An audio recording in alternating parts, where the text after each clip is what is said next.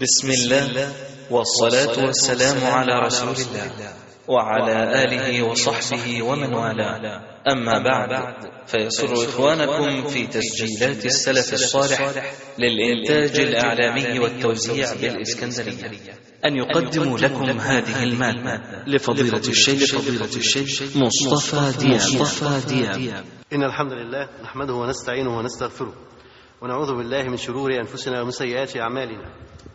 من يهده الله فلا مضل له ومن يضلل فلا هادي له وأشهد أن لا إله إلا الله وحده لا شريك له وأشهد أن محمدا عبده ورسوله صلى الله عليه وسلم.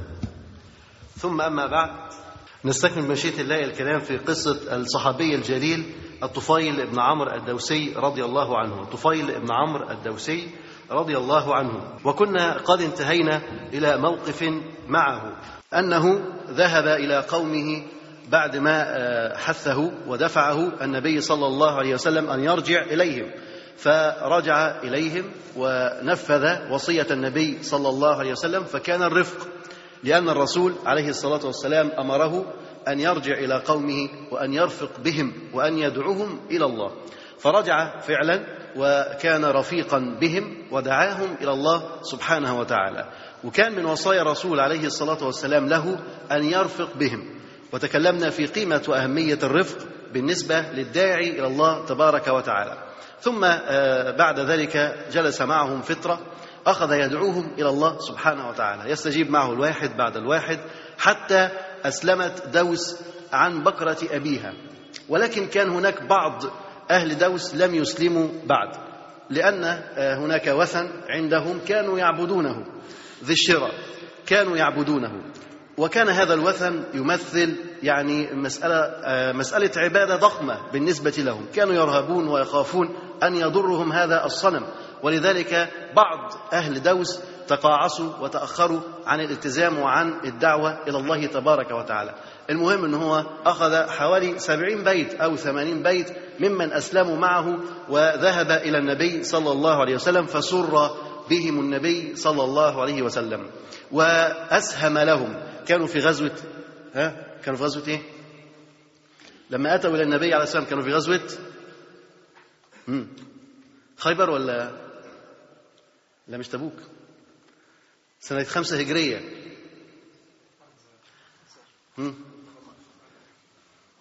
الخندق ولا خيبر كانوا في خيبر فأسهم لهم النبي صلى الله عليه وسلم وقسم لهم كانت مكافأة لهم أن يعطيهم من هذه الغزوة. وبعد ذلك طلب الطفيل بن عمرو الدوسي من النبي صلى الله عليه وسلم أن يذهب إلى هذا الوثن ويحرقه. الطفيل بن عمرو نفسه يريد أن يذهب إلى هذا الوثن ويحرقه ويدمره حتى يقضي على الشرك وأذن له الرسول صلى الله عليه وسلم. فتحرك هو وبعض أفراد هذا الجمع الذي أسلم معه تحركوا إلى قبيلتهم من جديد وذهبوا إلى ذي الشرى وأخذ الطفيل بن عمرو بنفسه يحشي النار في قلبه في فؤاده في فؤاد هذا الصنم كان أجوف فأخذ يحشي النار داخله والناس تقف يعني في حالة ذهول وكأنها تنتظر أن تحل اللعنات على الطفيل بن عمرو. من هذا الصنم. خايفين بقى الصنم هيضره وهيحرقه وهيموته وهيعمل له كذا وكذا وهيتشل دلوقتي في إيديه ومش هيقدر يكمل. فالناس كلها واقفة خايفة وتنتظر ما الذي سيحدث لطفيل رضي الله عنه. لكن الطفيل بقوة الإيمان ورسوخ العقيدة دخل على هذا الوثن وأشعل النار في فؤاده وبهلاك هذا الصنم الصنم وإحراق هذا الصنم وسقوط هذا الصنم سقطت كل معاني الكفر والطغيان والجاهلية التي كانت في دوس وأسلمت دوس عن بكرة أبيها. لم يعد هناك أحد فيها لم يسلم بعد وعادوا إلى النبي صلى الله عليه وسلم. ثم بعد ذلك ذكرنا أن هناك بعض الأمور التي كانت سببا في إسلام أهل دوس وهي طرق ووسائل التي استخدمها طفيل بن عمرو رضي الله عنه في دعوتهم. وذكرنا أن الداعي إلى الله عز وجل لابد أن تكون له مؤهلات يدعو بها إلى الله سبحانه وتعالى. وذكرنا أن من المسائل الهامة أن يحب الداعي إلى الله تبارك وتعالى القوم الذين سوف يدعوهم ويخاف عليهم حتى يستطيع أن يبلغهم هذه الرسالة. وذكرنا أن حبك لهؤلاء الناس أو الشفقة عليهم ليست رضا بالمنكر الذي هم عليه ولكن أنت تحب أن ينتقلوا من هذا الكفر إلى النور إلى الإيمان إلى الهدى. يترك هذا الظلام إلى الإيمان ولذلك أنت تحب لهم الهداية. وعندك شفقة أن يهلكوا وهم على هذه الحالة فيكونوا من أهل النار. فقلنا أن الداعي إلى الله عز وجل ما الذي يدفعه إلى حب الناس؟ هل هناك مصلحة تدفعك إلى حب الآخرين؟ أنت تريد أن تدعو رجل إلى الله. فما الداعي إلى حبه؟ ما الداعي إلى الصداقة التي تكون بينك وبينه؟ هل هي مصلحة؟ قلنا أن في الغرب نتيجة الرقابة فإن الرقابة هي السبب وهي الدافع للالتزام والانضباط.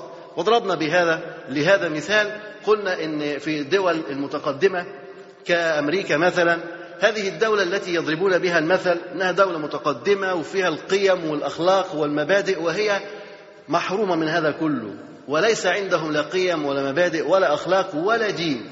ولكن هم يقولون إن هم أصحاب الأخلاق السامية ويضربون أمثلة على هذا. إن المحلات التجارية تبقى هكذا.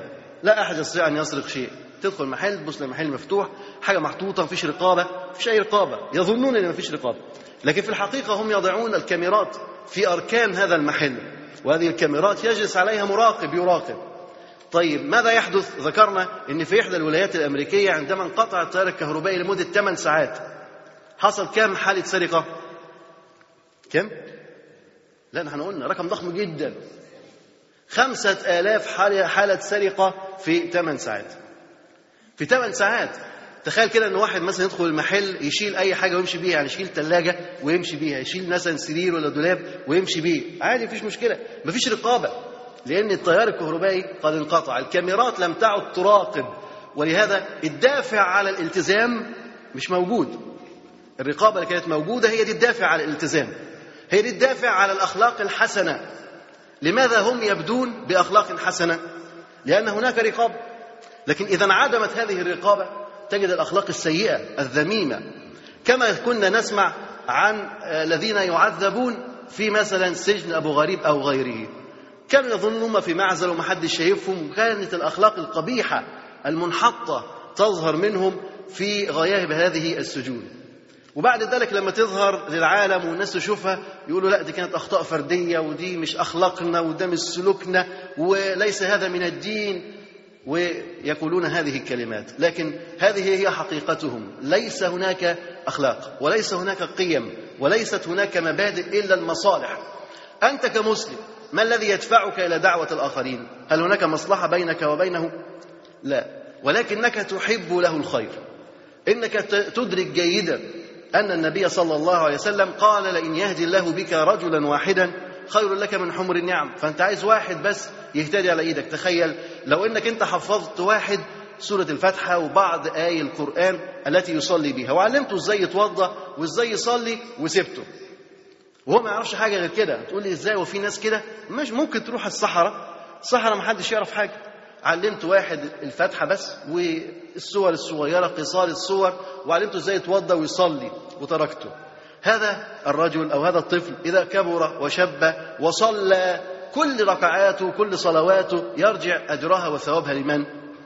لمن؟ للذي علمه أول مرة. لك أنت. لك أنت. وهذا هو الدافع إلى دعوة الناس. إن كل هذا العمل في ميزان حسناتك أنت. يرجع إليك مرة ثانية. ولذلك أنت تبذل الجهد وتبذل المجهود. ثم ذكرنا أن هناك بعض القضايا الناس تحبها. وبعض القضايا الأخرى الناس تكرهها. يعني أنت في مجال دعوتك الناس بتحب حاجات والناس بتكره حاجات. وده شيء طبيعي. يعني أنت في حاجات بتحب إنها تتعامل معاك وفي حاجات ما تحبش إنها تتعامل معاك. في مواقف أنت تود أن لو تمت معك. ومواقف أخرى تتمنى أن تبعد عنها ولا تحدث معك هذه المواقف. فنحن نذكر بعض هذه المواقف من كتاب لدكتور عبد الله الخاطر رحمه الله. كتاب للدكتور اسمه عبد الله الخاطر فهنقطف منه بعض القطوف اولا هنذكر هذه القضايا على وجه السرعة ثم نذكر عليها بعض التعليقات. فمن القضايا التي يكرهها الناس هنذكر ثمان قضايا فقط. طبعا الناس بتكره حاجات كثيره جدا. وأنت لا يمكن أن تسع الناس بمالك. لا يمكن أن تسع الناس بمالك. لو أنت حاولت تبذل المجهود والمال و... مش ممكن الناس ترضى عنك. وهذا واضح وم- ومشاهد. لو مثلا أنت عملت فرح في المسجد في المسجد عملت فرح وقمت جايب جاتوه درجة أولى. حطيت في العلبة جاتوهات كتير وعصاير و... يعني حاجة تقيلة خالص. وقمت مقدمها لكل واحد خد علبة. الناس وهي خارجة ممكن تقول يعني كانش قادر يدينا علبتين ما العملية واسعة هي ومبحبحة كان ادانا علبتين مش كده؟ طب ما هو علبة واحدة كفاية وكويسة لكن لا. عايز علبتين طب لو وزعت على كل واحد علبتين قال لك مش كان وتر كويس. أو ترو إن الله وتر يحب الوتر. كان خلاها ثلاثة كانش خسر حاجة اللي خلاه يعمل اثنين كان عمل ثلاثة جيت في واحدة. طب ثلاثة هيفضل برضه. هنفضل مش ممكن ترضي الناس. مش ممكن. تصل إلى إرضاء الناس. ولكن أنت لا تسعى الناس إلا بحسن الخلق. حسن الخلق هو الذي يجعلك تستحمل وتستوعب وصدرك يتسع للناس. فنقول إن هناك بعض القضايا يكرهها الناس. منها آه، أن الناس تكره النصيحة في العلم. طبعا الحاجات دي هنمر عليها مرة تانية لكن نقرأها سريعا. أول حاجة إن الناس تكره النصيحة في العلم. كذلك يكرهون الأسلوب المباشر في النقد. ويكرهون كذلك من يركز على السلبيات دون الحسنات. ويكرهون أيضا من لا ينسى الزلات ويكرهون من يعاملهم باستعلاء يعني يكبر عليهم. ويكرهون أيضا من يتسرع في التوبيخ والتأنيب ويكرهون من يتمادى في الخطأ رغم وضوح الخطأ. يت... يعني واحد يتمادى في خطئه رغم إن الخطأ واضح لكن هو برضه يتمادى في خطأه فهذا يكرهونه. أيضا يكرهون من ينسب الفضل لنفسه. دول ثمان نقاط يعني حتى لا نطيل وبعدين ندخل في مجموعة أخرى من الأشياء التي يحبها الناس. أول شيء الناس يكرهون النصيحة في العلم وده شيء طبيعي. تخيل كده إن أنت أخطأت. أخطأت. وبعدين جه واحد قال لك أنت غلطان في وسط الناس. إيه اللي ممكن يحصل لك؟ أنت ه- يعني هيحصل لك نوع من آه، الخجل. مش ممكن تدخل المكان ده تاني. ونذكر قصة هذا الصحابي الأعرابي الذي دخل في المسجد وبات. طبعا كلنا عارفين القصة محفوظة يعني. هذا الأعرابي دخل المسجد وهو جاي من الأعراب يعني ما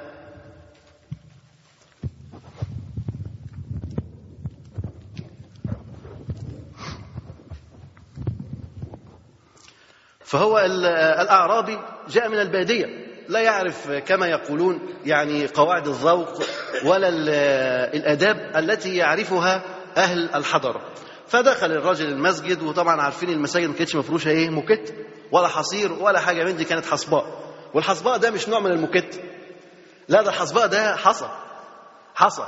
على فكرة أنا كنت في درس يوم السبت أقول إن النبي عليه الصلاة والسلام ذبحت له بهيمة داجن بهيمة داجن فالإخوة افتكروا إن النبي صامت ذبحت له دجاجة. لا مش دجاجة بهيمة داجن يعني زي معزة لكن أليفة بتعيش في البيت. الحيوان الداجن الذي يعيش في البيت فيبقى حيوان أليف. عشان بس الناس ما تفتكرش إن إيه إن الذبح يعني دجاجة لا. المهم إن هذا الرجل دخل المسجد فوجد الح- ال- ال- الحصباء هكذا فأخذ ركن من أركان المسجد وكويس إن هو اخذ ركن وبال طبعا الصحابة لما شافوه بيتبول كلهم ده مسجد ده بيت ربنا إزاي تعمل؟ قاموا عليه يريدون أن يعني يضربوه. فالنبي صلى الله عليه وسلم أدركهم وقال لهم دعوه لا تزرموه بولته يعني ما تقطعوش عليه بولته ما هو خلاص. يعني هو عملها واللي كان كان. خلاص انتهينا. ثم لو أننا حاولنا منعه تخيل حاولنا منعه الراجل هيستحي وهيتحرك يمين وشمال هي... فإن النجاسة تنتشر أكثر. فالنبي صلى الله عليه وسلم قال دعوه لا تزرموهم بولته لا تقطعوش على البول سيبه يخلص ويكمل. وبعد بعد ما انتهى فالنبي صلى الله عليه وسلم أمر بذنوب من ماء أو دلو من ماء وأراق على بوله الماء. وانتهت المشكلة. المشكلة اتحلت. فطبعا الراجل بعد الموقف تخيل كده إن الناس انقسموا قسمين. قسم هو الرسول صلى الله عليه وسلم الذي احتواه بلطفه وحنانه وقال لهم سيبوه ما حدش يقرب له. وخلاص سيبوه كمان يكمل. مش خلاص لا سيبوه كمان. والفريق الآخر يقف يريد ضربه ويريد أن يأتوا عليه. فطبعا الراجل متضايق جدا ومغاظ جدا داخل نفسه مكبر وبيصلي. فالراجل دعا وقال اللهم ارحمني وارحم محمدا ولا ترحم احدا معنا. واضح طبعا. واضح التأثير الإيجابي لموقف الرسول صلى الله عليه وسلم. الراجل حس إن هو اتحرج إحراج شديد جدا. مين اللي أنقذه من الإحراج ده؟ النبي صلى الله عليه وسلم. ولذلك قال اللهم ارحمني وارحم محمدا ولا ترحم احدا معنا. فالنبي صلى الله عليه وسلم أيضا هو يربي ويهذب ويعلم. فقال لقد حجرت واسعا. يحمد ربنا واسعة. أنت حجرت واسعا. فيعلمه إن هو ما يعتديش في الدعاء. ولكن الرحمة تشمل هؤلاء. حتى وإن أخطأوا فلابد أن نأخذ لهم العذر. فهذا يبين لنا أن الناس تكره النصيحة في العلن. ده راجل يعني أشبه ما يكون إن هم كانوا هيفضحوه.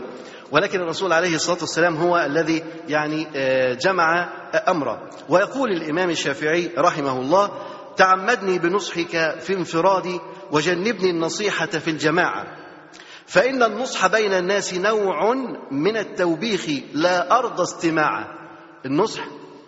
ده يقول وسط الناس نوع من التوبيخ لا ارضى استماعه فإن خالفتني وعصيت قولي فلا تجزع إذا لم تعط طاعة. يعني أنت لو خالفتني وأصريت أنك أنت تنصح في العلن خلاص يبقى أنت استحمل اللي ممكن تشوفه. فيقول فلا تجزع إذا لم تعط طاعة. يا محدش هيطيع أمرك. لا أحد يطيع أمرك. فهذه هي طبيعة النفس البشرية إلا من تجرد. الإنسان بل تجرد لله سبحانه وتعالى وكان نسبة تجرده عالية جدا. فهو اتنصح في العلن اتنصح في السر. العملية مش فارقة معاه. المهم إن هو إيه؟ إن هو يتنصح. حتى يقول لك أنت انصحني إن شاء الله تشردني إن شاء الله تقطعني إن شاء الله تعملني أي حاجة. بس انصحني وهذبني وربيني. هو عايز يسمع النصيحة بأي طريقة. هذا رجل تجرد لكن هل كل الناس كذلك؟ طبعا مش كل الناس كده ولذلك لابد أن نراعي أن الناس يختلفوا. الناس أصناف والناس طبائع. وكما ذكرنا في بداية الحديث الأسبوع الماضي أننا لا نتعامل مع الإنسان إن هو جسد ولكن الإنسان ده روح ومشاعر وأحاسيس بيفكر وبيحس وبيحب وبيكره. لابد أن نتعامل مع هذه الأشياء كلها. نحن لا نتعامل مع الرجل بالإنتاج. عضلاتك قد إيه؟ هتقدر تشيل قد إيه؟ تطلع قد إيه؟ يبقى أنت بتنتج قد إيه؟ يبقى أنت تساوي قد إيه؟ لا مش كده. ولكن في مشاعر في أحاسيس في وجدان في حب في بغض في علاقات تتكون بين الناس وبعضها. أيضا الناس يكرهون الأسلوب المباشر في النقد. لو أنت أردت أن أنت تنقد إنسان وكان نقدك مباشر تقول له الأمر ده خطأ. الناس تكره كده. حتى لو كان فعلا الأمر ده خطأ لكن يكرهون ذلك. النبي صلى الله عليه وسلم كان إذا أراد أن ينقد فكان ينقد بطريقة الخبر. بطريقة الخبر. يعني يعني مثلا مرة النبي صلى الله عليه وسلم رأى بعض أصحابه وقد علاهم الجوع والفقر وبدأ ذلك عليهم يعني بدوا واضحا. بدأ واضح جدا عليهم الجوع والفقر. وكانوا مجموعة من الأعراب أتوا إلى النبي صلى الله عليه وسلم مجتابي النمار. مجتابي النمار. يعني إيه مجتابي النمار؟ حد يفتكر كده يعني إيه مجتابي النمار؟ هم لابسين أكيد. لابسين نمور لابسين جلد نمر. لا طبعا تخيل إن هم من شدة فقرهم ليس عندهم هذه الإبرة والخيط الذي يخيطون به الملابس. يجيبوا قطعة من القماش طويلة يتنوها على اثنين وبعدين يخرموها من النص مكان للراس بس. وبعدين يقوموا جايين حاطينها على راسهم وتبقى مفتوحة من الجنب اليمين ومفتوحة من الجنب الشمال ويمسكوها بإيديهم. ده اسمه نمار. عشان ما فيش حاجة يخيطوها متخيلين شكلها؟ يعني زي إيه؟ أكنك قطعة من قماش طويلة وبعدين بتتنيها على اثنين مكان التانية ديت بتفتح فيها مكان للراس بس. تقوم جاي لابسها في راسك كده هو تبقى إيدك طالعة كده من غير جناب جناب مفتوحة والجنب التاني مفتوح يعني. ده مش ده مش لبس سواريه ولا لبس سهره لا ده لبس فقر. ده لبس فقر ما فيش غير كده. فتخيل النبي صلى الله عليه وسلم لما شافهم يعني تأذى وأثر ذلك فيه صلى الله عليه وسلم. إزاي في أصحابه مثل هذا الوضع من الفقر والجوع وخشونة العيش. فرق لهم النبي صلى الله عليه وسلم والصحابة شايفينهم. النبي صلى الله عليه وسلم يريد أن ينقض الصحابة. ينقضهم لماذا؟ لأنهم يرون هذا الفقر ولا يتحرك أحد. مفترض شفت واحد معلوش للملابس. مفيش ملابس. ده هذا لو أتت الريح عليه وهزت هذا الثوب أو هذا الذي يلبسه لبدت عورته. مجرد الريح تأتي بس تهزه تبدو عورته. فأنت كيف ترى هذا الفقر الشديد ولا تتحرك؟ أراد النبي صلى الله عليه وسلم أن ينقض هذا الوضع من السلبية وعدم التفاعل مع إخوانه. فالنبي عليه الصلاة والسلام وقف وقال تصدق رجل من ديناره. تصدق رجل من ديناره. صيغة ماضي. أكن واحد يتصدق تصدق رجل من ديناره من درهمه. من ثوبه من صاع تمره. النبي صلى بيخبر. يقول تصدق رجل تصدق رجل. يعني يحث الناس على أن يتصدق أحدهم بأي شيء. فقال تصدق رجل من ديناره. اللي معاه دنانير. يطلع ويتصدق بالدنانير. طب واللي معاه دراهم؟ يطلع ويتصدق من الدراهم. طب واللي معاه طعام؟ يتصدق بالطعام. واللي معاه ملابس يتصدق بالملابس. يعني فتح لهم النبي صلى الله عليه وسلم أبواب متعددة للصدقة وللإنفاق ولتغطية هذه الفاقة وهذه الحاجة حتى يحدث نوع من التكافل الاجتماعي بين أفراد المجتمع الواحد. فالنبي صلى الله عليه وسلم لما رق لحالهم قال تصدق رجل من ديناره من درهمه من ثوبه من صاع تمره. ولم يقل صلى الله عليه وسلم تصدقوا. كان ممكن قال لهم أنتم ما ترون هؤلاء الفقراء العراة؟ تصدقوا. كم كان من الممكن أن يقول لهم أين مشاعركم؟ أين أحاسيسكم؟ ولكن النبي صلى الله عليه وسلم ما قال هذا. ولكن قال تصدق رجل من ديناره من درهمه من تمره من صاعه من كذا من كذا حتى يفتح لهم أبواب متعددة ويذكرهم بقيمة وأهمية الإنفاق في سبيل الله تبارك وتعالى. فأتى رجل من الأنصار ومعه سرة. كادت تعجز يده عن حملها. بل عجزت. رجل لما سمع كلام النبي فهم. وهذه كانت ميزة إن كانوا يسمعون الكلام فيفهمون. ودي سلبية عندنا. أنا نفهم نسمع الكلام ولا نفهمه نحن نسمع ولا نفهم. ولو فهمنا ما نطبق. كان أصحاب الرسول عليه الصلاة والسلام إذا سمعوا فهموا. وإذا فهموا تحركوا بالعمل وانتقلوا. فبمجرد السماع ذهب الرجل إلى بيته وأتى بسرة تعجز يده عن حملها. ثقيله جدا. فوضعها أمام النبي صلى الله عليه وسلم فاستهل وجهه صلى الله عليه وسلم. وقام الناس يتصدقون حتى أصبح عنده كومة من الصدقات وفرح الرسول صلى الله عليه وسلم. راجل بس تصدق؟ هذه السرة الكبيرة. بعدها الناس كلها جم وتصدقوا حتى صارت عند النبي صلى الله عليه وسلم كومة كبيرة من الصدقات. ففرح وسر بها صلى الله عليه وسلم. ثم كان على النبي صلى الله عليه وسلم أن يكافئ هذا الرجل الذي فهم أولا وبادر بالعمل. فقال صلى الله عليه وسلم من سن في الإسلام سنة حسنة فله أجرها وأجر من إيه؟ من عمل بها.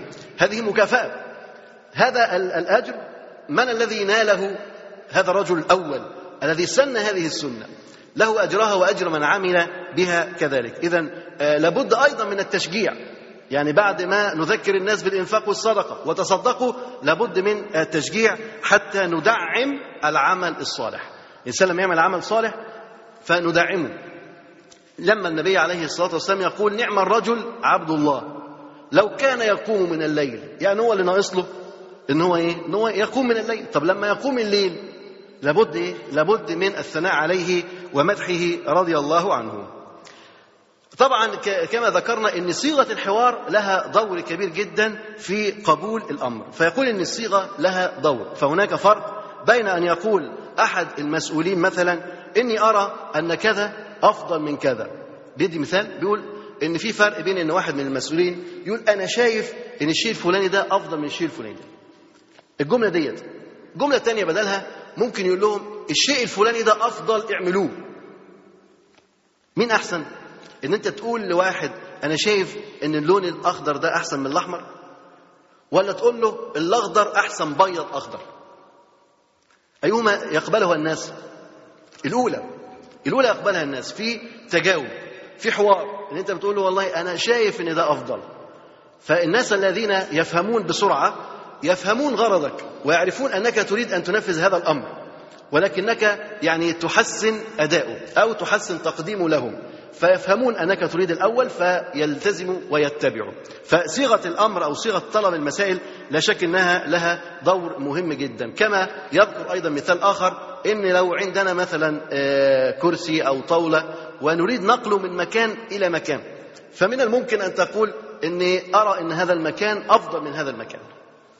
أو يقول مثلا للناس يعني يلا بينا نشيل الكرسي ده نحطه في الناحية الثانية فالناس كلها هتقوم معاك وتشيل ده يشيل حتة وده يشيل حتة. عايزين نشيل المنبر ده من هنا نحطه الناحية الثانية إيه رأيكم يا اخوانا لو شلنا المنبر ده حطيناه الناحية الثانية هبص تلاقي الناس كلها قامت وشيل المنبر وحطه الناحية الثانية لكن لو قلنا شيلوا المنبر حطوه الناحية الثانية في فرق؟ هو كلام هو هو لكن إيه؟ لكن الأسلوب. شيلوا المنبر. واحد يقول لك هو إحنا خدامين هنا؟ إحنا شغالين تحت أمرهم. إحنا في شركة إيه؟ مش عارف إيه. ويبقى عنده ضجر داخلي. لكن لما تقول يلا بينا إخوانا نشيل المنبر ده نحطه الناحية الثانية هتبص تلاقي الأيدي كلها تتساهم في أن تحمل هذا المنبر وتضعه في الجهة الأخرى. فالقضية هي أن تشعر الإنسان بمحبة الأمر حين تعطيه إياه. لو أنت حببته في الأمر يبقى هو إيه؟ هينفذه بروح وبقوة. لما تحسسه إن اللمبة هنا أحسن من هنا تقول إيه رأيك نحط اللمبة هنا ولا نحطها ورا؟ نحطها هنا عشان تنور لنا ونشوف ونعرف نقرأ ولا نحطها ورا عشان اللي داخل يشوف؟ فأنت أكيد طبعا قدام عشان اللي هيدخل ولا هيقرأ. قدام نحط اللمبة. فهذه المشورة لا شك أنها يعني أفضل وأنها طيبة. والنبي صلى الله عليه وسلم أحيانا أيضا لما كان ينصح نصيحة كانت تبقى غير مباشرة. كما قال صلى الله عليه وسلم إني أحب لك ما أحب لنفسي. لا تأمرن على اثنين. لا تأمرن على اثنين. كلام النبي مثلا كان دايما ينصح أبو هريرة كان دايما ينصح أبو الدرداء فكان يقول له إني أحب لك ما أحب لنفسي. وهذه مقدمة عظيمة جدا. النبي مثلا بيقول لك أنا بحب لك اللي بحب النفس. طب إيه إيه, إيه اللي بعد كده؟ إيه المطلوب؟ قال لا تأمرن على اثنين. لا تأمرن على اثنين. يعني بدل ما النبي عليه الصلاة والسلام يقول له لا تأمرن على اثنين وكان يقول لك ليه؟ هو أنا مش زي بقية الصحابة؟ طب أنا مهاجر زيهم وصحابي زيهم والشيطان يدخل في نفسه. لكن الرسول عليه الصلاة والسلام يقدم ويقول إني أحب لك ما أحب لنفسي. أنت عايز إيه أكتر من كده؟ ثم يخبرك النبي صلى الله عليه وسلم بالأمر. لا تأمرن على اثنين. يقول وكذلك قول مثلا رئيس لمن يأمره؟ واحد مثلا رئيس أو مسؤول بيقول لمن يعمل عنده مثلا يقول له كل ثقة بأنك قادر على تنفيذ الأمر الفلاني. يقول كل ثقة إنك قادر على تنفيذ الأمر الفلاني. لا شك إن العبارة ديت بتخلي الإنسان اللي هيعمل يحس إيه؟ يحس إن عنده ثقة فعلا.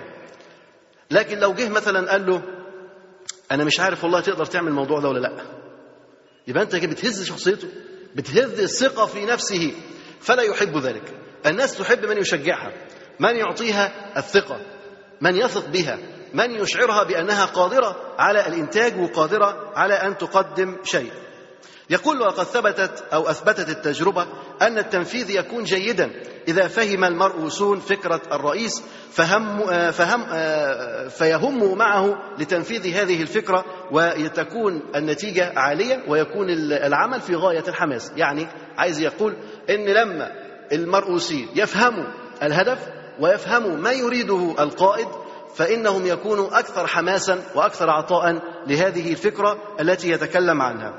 أيضا يضرب مثال برضو ده من إيه؟ من النقد الغير مباشر من النقد الغير مباشر. أنت مثلا ممكن تكون في البيت عارف إن زوجتك كل ما تجيب لها حاجة تحطها على النار تحرقها. كل ما تيجي تطبخ طبخة تقوم جاي حرقاها. فأنت خايف وقلقان وعندك ضيوف جايين لك النهارده.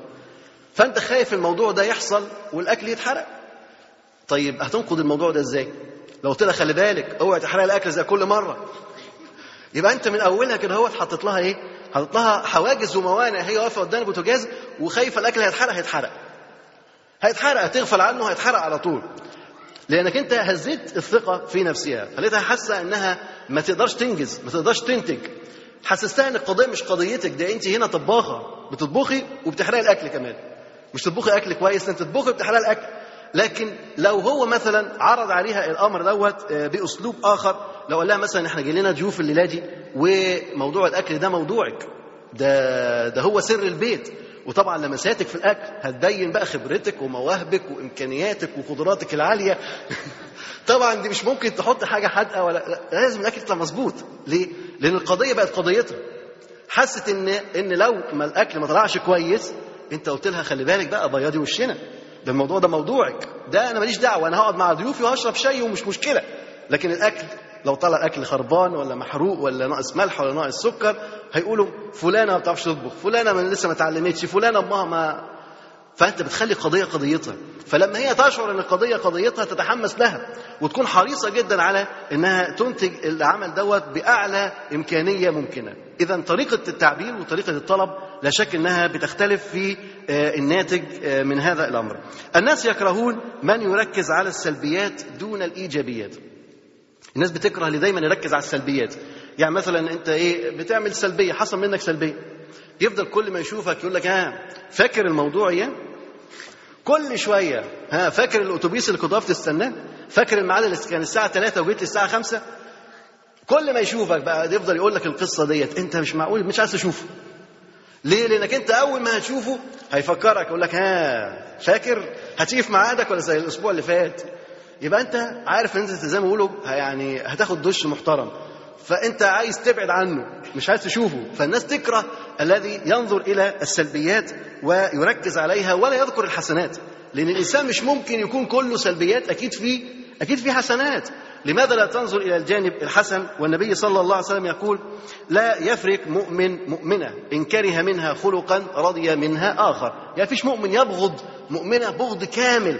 لا ده أكيد لو كره منها خلق هيحب منها إيه؟ خلق آخر. يعني مثلا واحد تزوج امرأة طبعا هو تزوج امرأة يعني هو ما كانش يعرفها قبل كده وتزوجها ففي أخلاق حميدة وفي أخلاق ممكن تكون مش عاجباه. طيب يعمل إيه؟ يعني يطلقها عشان الأخلاق اللي مش عاجباه؟ لا يمكن إن أنت تجد إنسان أو إنسانة الأخلاق عالية وسامية وكاملة بنسبة 100% مش ممكن. من الذي ما أساء قط ومن له الحسنى فقط؟ مفيش.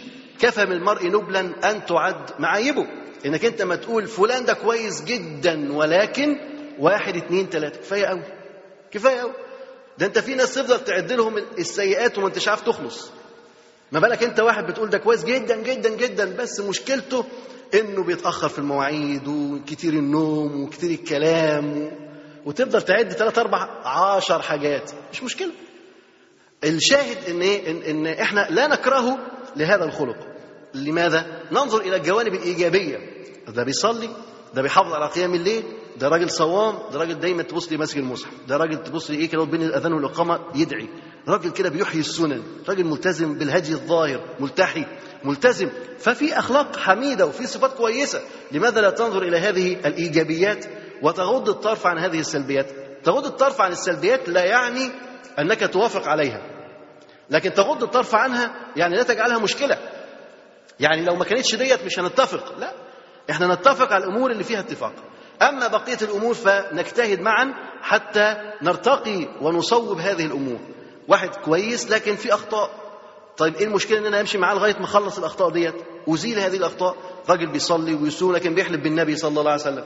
طب ماشي مفيش مشكلة إحنا شوية معاه ونعرفه إن لا لا يجوز إن هو يحلف بغير الله عز وجل. النبي عليه الصلاة والسلام قال من كان منكم حالفا فليحلف بالله أو ليصمت. هنقول له الأحاديث وهنقول له الآيات وهنفهمه ولكن تدريجيا سوف نصل إلى ما نريد. فالإنسان لابد إن هو يدرك أن الناس لا يمكن أن تكون صاحبة أخلاق حميدة دائما ولكن في أخلاق حميدة وغالبة ولكن بعض الأخلاق ممكن تجدها رديئة. فنحن ننظر إلى الأخلاق الحسنة ونعالج هذه الأخلاق الرديئة. يقول أيضا الشيخ ان في طريقتين للحياة. طريقة سلبية قائمة على رؤية مساوئ الرجال والأعمال. ترى الأخطاء ليس لإصلاحها بل لاستغلالها بشكل هدام والعودة إليها بمناسبة وبدون مناسبة. دي طريقة في الحياة إن أنت بتنظر بصفة مستمرة على سلبيات الناس. واحد يدخل كده هو يبص دخل الجامع عمال يبص يا رب في إيه أخطاء؟ طب ما تقول إيه الحلو في الجامع؟ مش لازم تقول الأخطاء. ممكن يقول لك إيه الأخطاء؟ مش لاقي حاجة. يقول لك الموكيت آه غامق. الموكيت ريحته وحشة. المسجد ما فيهوش مكيف. طب ما تقول حاجة تانية فيها إيجابية. ففي إنسان طريقة حياته إنه أول ما يدخل يبص على السلبيات. يحضر مثلا محاضرة. ناس كتيرة والقعده والمحاضرين يفضل يدور كده اهو يا ترى إيه الأخطاء الموجودة؟ إيه الأخطاء؟ المحاضر بيتكلم يفضل ماسك ورقة وقلم مش عشان يكتب الفوائد لا عشان يكتب الأخطاء. يكتب الأخطاء يكتب الأخطاء ورا المحاضر. فده بينظر للأمور بعين سلبية. ثم بعد ذلك يستخدم هذه السلبيات في الت... في الكلام والتحذير. يجي يقول لك بقى لا لا لا المسجد ده ما تروحوش ده المكتب بتاعه تروح ريحته وحشه ما تروحش المسجد ده ده فيه براغيث ما تروحش المكان ده ما... ويفضل يشنع على المكان اللي هو فيه ده. لكن لو كان بينظر لهذه السلبيات حتى يصححها لا شك إن دي كانت تبقى يعني نظرة إيجابية ونقد بناء.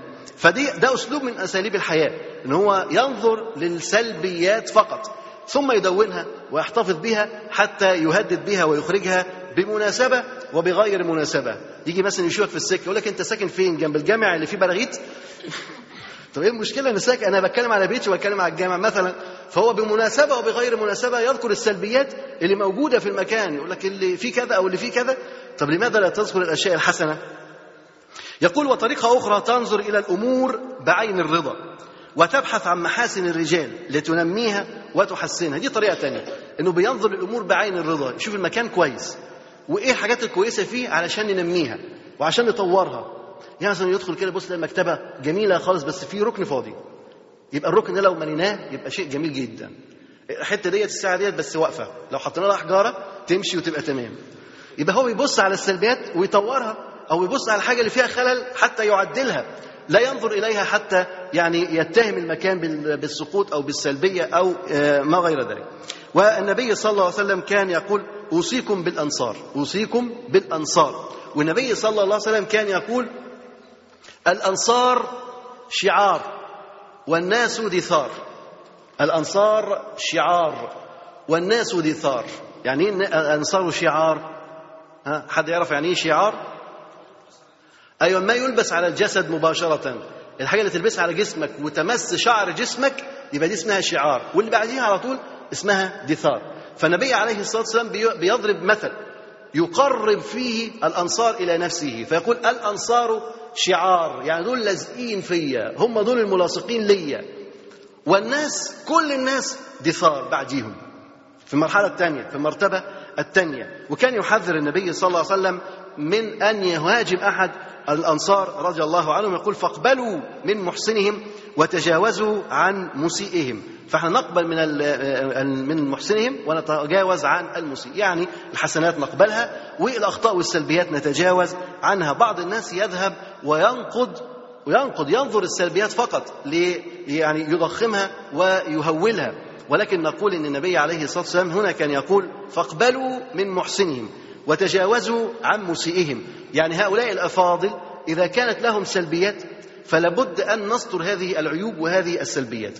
بعض الناس مثلا يسمع عن بعض الدعاء أو بعض المحاضرين يسمع بعض السلبيات فيشنع بهذه السلبيات وهذا نقول إنه مخطئ لأن الدعاء والعاملين في دين الله تبارك وتعالى إذا كانت لهم أخطاء أو سلبيات فيجب سترها لأنهم يمثلون رموزا في العمل الإسلامي وأيضا لا نقول إن سترها يعني الرضا عنها ولكن سترها لأن لهم يعني كرامة عند الله سبحانه وتعالى ثم تعالج هذه الأخطاء. أيضا الناس يكرهون من لا ينسى الزلات. الناس يكرهون من لا ينسى الزلات، والله عز وجل يقول والعافين عن الناس، ربنا بيمدح الذين يعفون عن الناس، والإنسان إذا عفى لا يصلح أن يأتي مرة ثانية ويذكر أنت مثلا عافيت ما تجيش بقى تقول له أنت فاكر المرة اللي فاتت كان ممكن أعمل فيك كذا وكذا لكن أنا سبتك عشان بس ولا عافين عن الناس طب أنت عافيت المرة اللي فاتت خلاص بقى ما تتكلمش لكن يفضل كل شوية كل ما يشوفك يقول لك ما تنساش المرة اللي فاتت أنا كنت ممكن. هذا ما ينبغي. ولكن طبعا الناس هتكره لما واحد يعفو عنك وكل ما يشوفك يقول لك يا فاكر زمان؟ فاكر لما كنا في الابتدائية وكنت هعمل فيك كذا وكذا. وانتوا دلوقتي خلاص بقيتوا مهندسين ودكاترة واتخرجتم يقول لك فاكر لما كنت قاعد جنبي في التخته وعملت فيك كذا بس أنا سبتك يوميها. كان ممكن أعمل فيك وفيك وفيك. ده أنت تحبه؟ تحب تمشي معاه؟ الذي يذكرك دائما بهذه الأخطاء والسلبيات أنت لا تحبه ولا تمشي معه. فالله عز وجل يمتدح هؤلاء الذين ينسون العفو. بعد ما يعفو ينسى العفو. يعني يعفو عنك وينسى. ينسى القصة وينسى الموضوع وينسى المشكلة لأنه عفى عنك انتهت القضية. وقال النبي صلى الله عليه وسلم من ستر مسلما ستره الله في الدنيا والآخرة. من ستر مسلما ستره الله في الدنيا والآخرة. ده من باب العفو. لكن أنت لو كل شوية تذكر سلبيات المسلم يبقى أنت كده بتستره. أنت هكذا لا تستره فالنبي عليه الصلاة والسلام يقول من ستر مسلما ستره الله في الدنيا والآخرة. والناس لا شك تحب من ينسى الزلات من ينسى الزلات ومن يزيل إحراجهم. يعني تخيل لو أنت في موقف محرج جدا جدا. اتحطيت في موقف محرج وبعدين جه واحد أخرجك من الموقف المحرج ده. أنت شعورك إيه تجاهه؟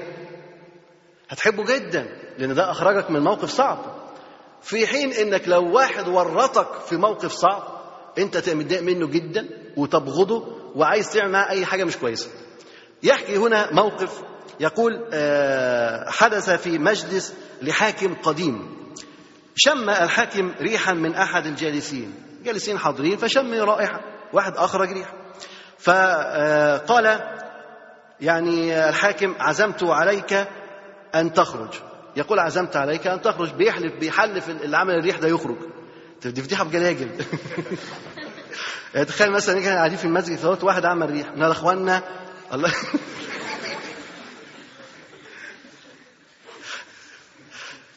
هيبقى إحراج شديد جدا. فقال عزمت عليك أن تخرج. يقصد يعني أن يخرج هذا الذي فعل الريح. وأن تتوضأ. فقال رجل عالم فاضل بل أعز اعزم علينا جميعا فنقوم ونتوضأ. راجل عالم فاضل فقال الحاكم لا اعزم علينا كلنا يحلف علينا كلنا نقوم ونتوضأ. فطبعا ده مخرج ممتاز جدا للراجل اللي كان هيتحط في موقف محرج. يقول فعزم عليهم وقاموا وانتهت القضية. ولكن معروف كبير جدا وإحسان من ذلك العالم تجاه هذا الشخص الذي أخرج الريح فقد أخرجه من موقف صعب. فعلا كان راجل في قمة الإحراج. ولكن بهذا الرأي لا شك إن هو أخرجه. تفتكر بقى هينسى له الموقف ده؟ مش ممكن طبعا ينسى له الموقف ده. أيضا الناس يكرهون من يعاملهم باستعلاء. الناس يكرهون من يعاملهم باستعلاء. دايما لو واحد مثلا بيكلمك كده هو بين طراطيف أنفه فأنت بتقول ماله بتكبر علينا كده ليه؟ بيكلمنا من طراطيف أنفه ليه يعني؟ هو أحسن مننا في إيه؟ وتبقى أنت مش عاجبك كلامه. حتى لو كان كلامه كويس وبيعطيك علم أو يعطيك أي شيء لكن لما تشعر إن هو بيتكبر عليك أنت لا تحبه. حتى لو كان بيعلمك القرآن وتشعر كان هو بيتكبر عليك تقول إيه ده؟ يعني هو عشان ربنا علمه القرآن يتكبر على الناس كده؟ ويعمل كده هو وتبقى أنت بتحفظ معاه وأنت كاره عشان مش لاقي غيره. ولكن إذا كان الإنسان في تواضع لا شك كان ذلك أمثل. فهناك حث على أن يكون الإنسان متواضعا. وإن كان في مقام التعليم والرئاسة. روى هارون ابن عبد الله الجمال فقال جاءني أحمد ابن حنبل بالليل. جاءني أحمد ابن حنبل بالليل. هارون ابن عبد الله الجمال ده من تلاميذ الإمام أحمد بن حنبل من تلاميذ الإمام أحمد بن حنبل. مر عليه الإمام أحمد بن حنبل بالنهار فوجده هو قاعد تحت الشجرة ومادد رجليه والناس قاعدة في الشمس وقاعد يقرأ ويقول لهم أحاديث ويكلمهم في الدين. فطبعا المنظر ما عجبوش. تخيل كده أنت مثلا إيه إن أنا قمت جاي قاعد في في الظل وشمسية فوقية وانتوا قاعدين في الشمس والحر وأنا قاعد مدد رجليا وقاعد أتكلم. هل هذا المنظر مقبول؟ بس الناس قاعدة تسمع. عايزة العلم وعايزة تتعلم ويقول هذا عالم مفيش مشكلة. يمد رجليه يقعد زي ما يقعد يقعد في الظل مفيش مشكلة. نريح العالم مفيش مشكلة. لكن الإمام أحمد لما مر وراى هذا المنظر فهذا المنظر لا ينبغي أن يكون من العلماء. لابد يكون عندهم التواضع. أو ممكن أمد رجلي ما أكون تعبان ما أكون مريض ما أكون عندي ضرورة لهذا. فيش لا مانع لا بأس. ولكن إذا كان الإنسان ما عندوش أي عذر لماذا يفعل هذا؟ ثم لو كنا نجلس نجلس أنا في الظل وأنت تجلس في الحر تتألم وتتأذى من حر الشمس لماذا؟ هذا ليس من أدب العلم ولا العلماء. فالإمام أحمد لما عدى عليه رأى المنظر وعدى. لم يكلمه ولكن جاءه بالليل فطرق عليه الباب. هنا بقى بيتكلم هارون فيقول روى هارون بن عبد الله الجمال فقال جاءني أحمد بن حنبل بالليل. انظر كيف يكون التصرف. جاله بالليل ما ردش عليه بالنهار ملوش إيه القعدة أنت قاعدها ديت؟ أنت قاعد في الشمس وساب الناس في الظل؟ أو انت قاعد في الظل وساب الناس في الشمس؟ لا مالوش كده ده هو مر عليه وسابه. ولكن جاله بالليل لأن الموضوع خطير. الموضوع يحتاج تغيير جذري مش تغيير موقف. لا ده تغيير جذري إنك ما تقعدش بعد كده القعده دي. مش المطلوب إنك أنت في المجلس ده بس تجلس أمام الناس في الشمس لا. ده مطلوب إنك أنت لو قعدت في شمس تقعد مع الناس كلهم. في ظل نقعد كلنا في الظل لكن لا نتميز على الخلق. ف... فدق علي الباب جه بالليل ودق الباب. فقلت من هذا؟ فقال أنا أحمد. قال إيه؟ أنا أحمد. ده مين ده؟ ده الإمام أحمد. اللي هو رايح عند تلميذه. ومع ذلك يقول له أنا أحمد. مالوش أنا الإمام أحمد. مالوش أنا الشيخ أحمد. ولكن قال أنا أحمد. فالراجل مش عارف أحمد أي أحمد مش مشكلة. هيفتح الباب هيشوف مين أحمد اللي على الباب. فقال أنا أحمد. فبادرت وخرجت إليه فمساني ومسيته أو ما شافه استغرب إزاي الإمام أحمد فمساني ومسيته يعني قالوا التحية لبعضهم وقال اتفضل يعني عزم عليه بالدخول. فقلت حاجة أبي عبد الله ما حاجتك؟ يعني اوامرك إيه اللي جابك بالليل؟ يعني هذا هارون مشغول. إيه اللي جابك بالليل؟ في حاجة؟ أي طلبات عندك؟ أنا أنفذها لك. قال حاجة أبي عبد الله ما حاجتك؟ قال الإمام أحمد. اسمع بقى كلام الإمام أحمد. قال شغلت اليوم قلبي. قال له إيه؟ قال له شغلت اليوم قلبي. أنت شغلت قلبي النهارده. تخيل كده لما يتقال لك انت شغلت قلبي النهارده. يعني انت في قلبي والموضوع دوت مش على الهامش. لا ده, ده انت شغلت قلبي.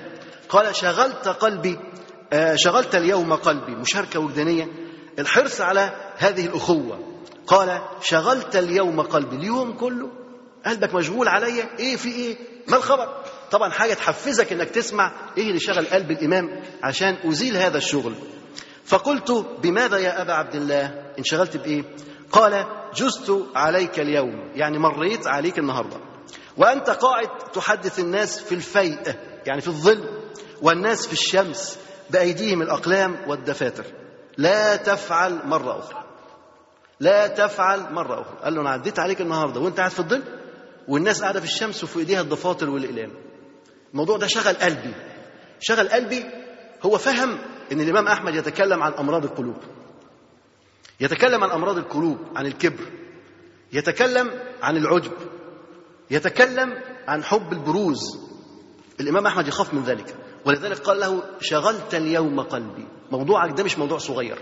ده أنت عالم ولما يحصل منك كده يبقى ده موضوع كبير. دي آفة. آفة العلماء إن هم يكبروا أو يتعالوا على الناس. والناس لا يحبون من يتعالى عليهم. الناس لا تحب من يستعلي عليهم.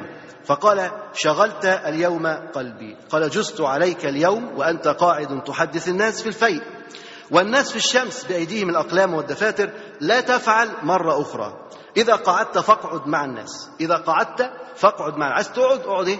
اقعد مع الناس زي ما الناس قاعدة. ليس الأمر أن ينتهي عن هذا الموقف وقتها؟ لا. الإمام أحمد كان يريد أن ينهي القضية من جذورها.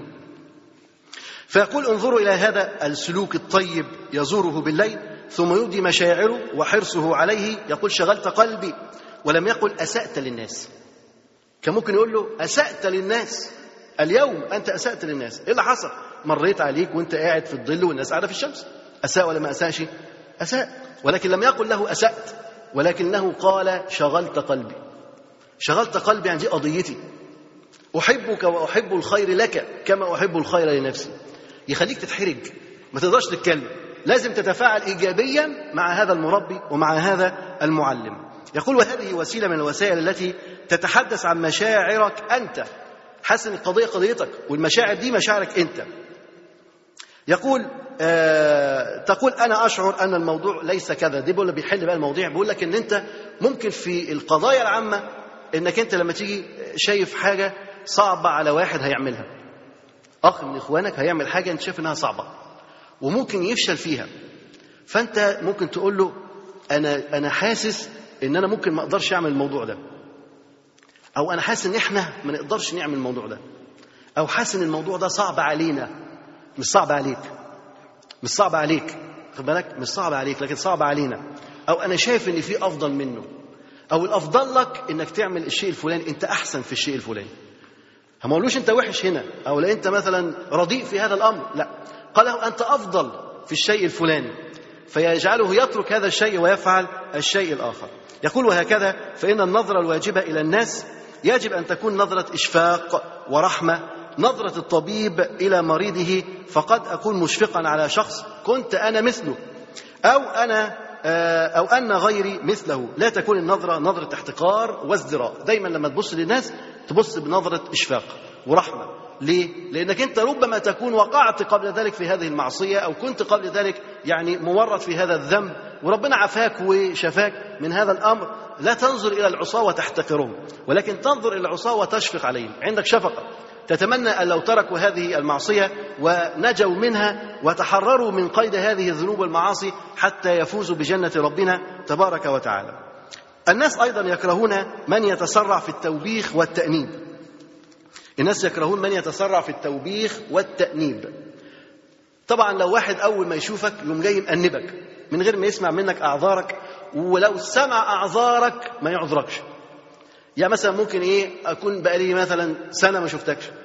أول ما أشوفك أقول لك مش باين ليه أنت كل ده ما جيتش إحنا بقالنا مدة ما شفناكش. ده إحنا الباب خرب من كتر دق عليه. ده تهكم بقى الباب خرب من كتر الدق عليه. يعني عايز أقول لك إن من كتر بتخبط علينا الباب بتاعنا خرب. كناية على إنك أنت لا بتيجي ولا حد بيشوفك ولا بيسمع عنك. أنت يا عم نسيتنا إحنا خلاص مش في القلب إحنا إحنا وتفضل تلومه وتعاتبه. يقول لك أصل أنا والله كنت مريض وبعمل عملية. قول له يا أخي ولو كنت قول لي. أنت عايز تطلع نفسك أنت الصح وهو الغلط. فانت كنت قول لي. يعني برضه لازم يطلع هو الغلطان. حتى لو أبدى لك الأعذار. فنقول الناس تكره هذا. الناس تكره من يقابلها باللوم. أول ما يشوفوا يلوموا ويعاتبوا. أنت ليه مش باين؟ ليه ما بتبانش؟ ونقولوا إن الود ليس بالضرورة مقصورا على كثرة الرؤية. الود ليس مقصورا على مقصورا على كثرة الرؤية. ممكن أنا مثلا ما أشوفكش مدة طويلة لكن في بيني وبينك ود. في بيني وبينك ود طويل. وقد لا أراك سنة واثنين وثلاثة لكن الود قائم. وفي ناس نشوفها كل يوم ومفيش ود بيننا وبينها. ليس هناك ود بيننا وبينها. وكما قال الإمام أحمد يقول ذهب أبو عبيد ابن ابن سلام لأحمد بن حنبل. ذهب أبو عبيد بن سلام لأحمد بن حنبل رحمه الله. فقال يا أبا عبد الله لو كنت آتيتك على نحو ما تستحق يعني لو كنت باجي لك على نحو ما تستحق يعني الإمام أحمد يستحق إن الواحد يجي له بإيه؟ كل شوية مش كل يوم كل شوية. فيقول له يا إمام لو كنت آتيتك على نحو ما تستحق لأتيتك كل يوم. فقال أحمد بن حنبل لا تقل هذا. يعني هو عايز يقول للإمام لو أنا فعلا أجي لك يعني على قدرك واللي تستحقه أنت تستحق أن أجي لك كل يوم. فالإمام أحمد قال له ما تقولش كده. قال لا تقل هذا. إن لي إخوانا لا ألقاهم إلا كل سنة مرة. وأنا أوثق بمودتهم ممن ألقى كل يوم. لي إخوان لا ألقاهم إلا كل سنة مرة. ومع ذلك هو أقوى بمودتهم ممن يراهم كل يوم. فكثرة الرؤية لا تدل على المودة. ولكن المودة بيكون علاقة قوية بين الإنسان في القلب قلب العبد. فليس معنى المودة أن نلتقي كل يوم وليس عدم اللقاء يعني عدم المحبة. مش معنى إن إحنا ما بنشوفش بعضينا يبقى إحنا ما بنحبش بعضينا؟ لا. ممكن يكون عندك أعذار ممكن أنا يكون عندي أعذار فنلتمس الأعذار بعضنا لبعض. الناس أيضا يكرهون من يتمادى في الخطأ رغم وضوح الخطأ. فالإنسان الذي لا يعترف بخطئه بسرعة ولا يرجع عنه هذا ليس شجاعا.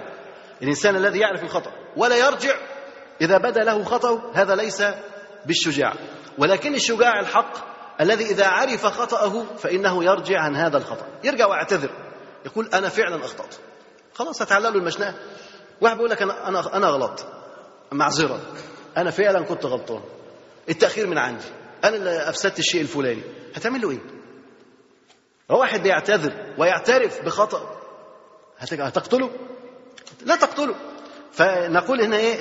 الاعتراف بالخطأ هذا أفضل من التكبر وعدم الاعتراف بالخطأ. يقول ومن الملاحظ أن كبار العلماء كالشيخ عبد العزيز باز رحمه الله كان لا يتحرج أن يقول سأنظر في المسألة أو سأبحث في المسألة. يعني لما كانت تعرض عليه مسألة وحد يناقشه فيها ما كان يتورع أن يقول سأنظر في المسألة. يعني ممكن يكون الدليل مش حاضر عنده. مش عيب إن هو يقول طب أنا هرجع للمسألة. يقول وكثيرا ما كان يقول الشيخ ابن باز والشيخ العثيمين رحمهم الله سأرجع في المسألة أو سأنظر في المسألة. يرجع ويشوف الدليل ثم يناقش ويتكلم بعد ذلك. فالإنسان إذا أخطأ وعرف خطأه لابد أن يرجع. والإنسان إذا كان لا يعرف لا مانع أن يقول لا أعرف. فهذا يدل على تقواه وعلى ورعه كذلك. الناس أيضا يكرهون من ينسب الفضل لنفسه. الناس تكره من ينسب الفضل لنفسه. وهذه بتكون آفة. بعض الناس يكونوا سرقة يعني يسرقون مجهود الآخرين وينسبون هذا المجهود لأنفسهم. هذا يبدو كثيرا ما يبدو في مشاريع الطلبة في كليات الهندسة وكليات اللي هي عملية. فتبص تلاقي الطالب يعمل مشروع كبير جدا ويعمل أبحاث ونازل على النت ويدفع ويكلف ويقدم للبحث للدكتور باسمه طبعا. فالدكتور يعجبه البحث. يوم جاي شايل اسم الطالب وحاطط اسمه. وخلاص بقى بحث الدكتور. والدكتور بقى يبيع ويشتري ويتاجر. والطالب ما والطالب الذي بذل المجهود و يعني وتعب ودفع الأموال لا يأخذ شيء. ينسب الفضل هو لنفسه. فلا شك إن تخيل لما واحد يسرق مجهودك. وينسب الفضل لنفسه ويقول ان هو المخترع وهو لا يعرف كيف يقرأ هذا الاختراع. هل الناس تحبه؟ هل أنت تحبه؟ قطع الناس لا لا تحبه. فيقول إن إن المسؤول الحقيقي في أي مؤسسة هو الذي يسأل عند الفشل ولا ينسب إليه النجاح فقط. يعني المسؤول الصحيح المسؤول الفعلي هو الذي يسأل عند الفشل. يعني لما يحصل إخفاق في مصنع عايزين نعرف مين المسؤول. اللي هيحطوه على الكرسي ويسألوه هو ده المسؤول. اللي بيتسأل وقت الفشل هو ده المسؤول. لكن الذي يعني ينسب لنفسه النجاحات يقول اليوم إنجاز كذا اليوم أنتجنا كذا اليوم فعلنا كذا. هل هذا مسؤول؟ هذا ليس بمسؤول ولكن المسؤول الحقيقي هو الذي يتحمل الفشل ويعمل لنجاح هذا العمل أو هذه المؤسسة في هدوء ودون أن يشعر به أحد. يقول أيضا عبارة طيبة. يقول التجار وحدهم هم الذين يحرصون على العلامات التجارية لبضائعهم. حينما يستغلها الآخرون ويلبسونهم أو أو يسلبونهم حقهم ويلبسون على الناس يقول أما المفكرون وأصحاب العقائد فكل سعادتهم أن يتقاسم الناس أفكارهم وعقائدهم. ويؤمنوا بها إلى حد أن ينسبوها إلى أنفسهم لا إلى أصحابها الأولين. ولذلك يجب على المرء أن يحرص على أن يدع ولذلك يجب على المرء أن يحرص أن يدع الناس يشعرون أن الفكرة فكرتهم ويتبنونها حتى يتحمسوا لها ويعملوا بها. العبارة ديت معناها إيه؟ معناها بيقول لك إن التجار والناس الذين يحرصون على الأموال هؤلاء فقط الذين يحرصون على العلامات التجارية لبضائعهم. يقول لك أنا اللي أنتجت الشيء الفلاني والعلامة دي بتاعتي علامة الجودة ما حدش ياخدها. يسمي المحل بتاعه باسم معين وأسماء المحلات تتباع بالملايين. يتباع المحل لاسمه فقط لأن دي علامة تجارية. ولو حد خد العلامة التجارية دي بتاعته وعملها في مكان تاني تبص تلاقي المحاضر والإقسام والقضايا لأنه خايف على العلامة التجارية بتاعته.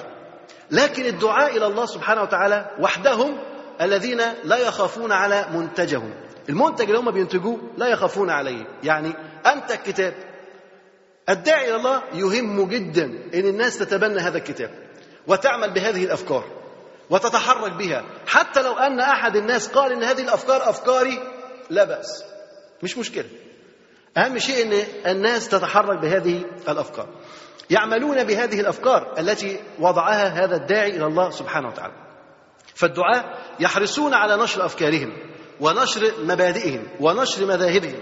أما التجار وأصحاب الأموال فهؤلاء الذين لا يحرصون إلا على الأموال فقط. اذا فالداعي الله عز وجل لابد أن هو يعني يكون حريص على نشر أفكاره ونشر مبادئه كما كان يفعل النبي صلى الله عليه وسلم. ودايما لا ينسب الفضل لنفسه دايما لا ينسب الفضل لنفسه ولكن يعلم أن هداية الخلق ده من فضل الله سبحانه وتعالى. ليس لمهارته وليس للباقته وليس لحسن حديثه ولكن ينسب الفضل إلى الله سبحانه وتعالى. هناك قضايا يحبها الناس. إحنا ذكرنا ثمان قضايا الناس بتبغضها. ثمان قضايا أخرى الناس تحبها.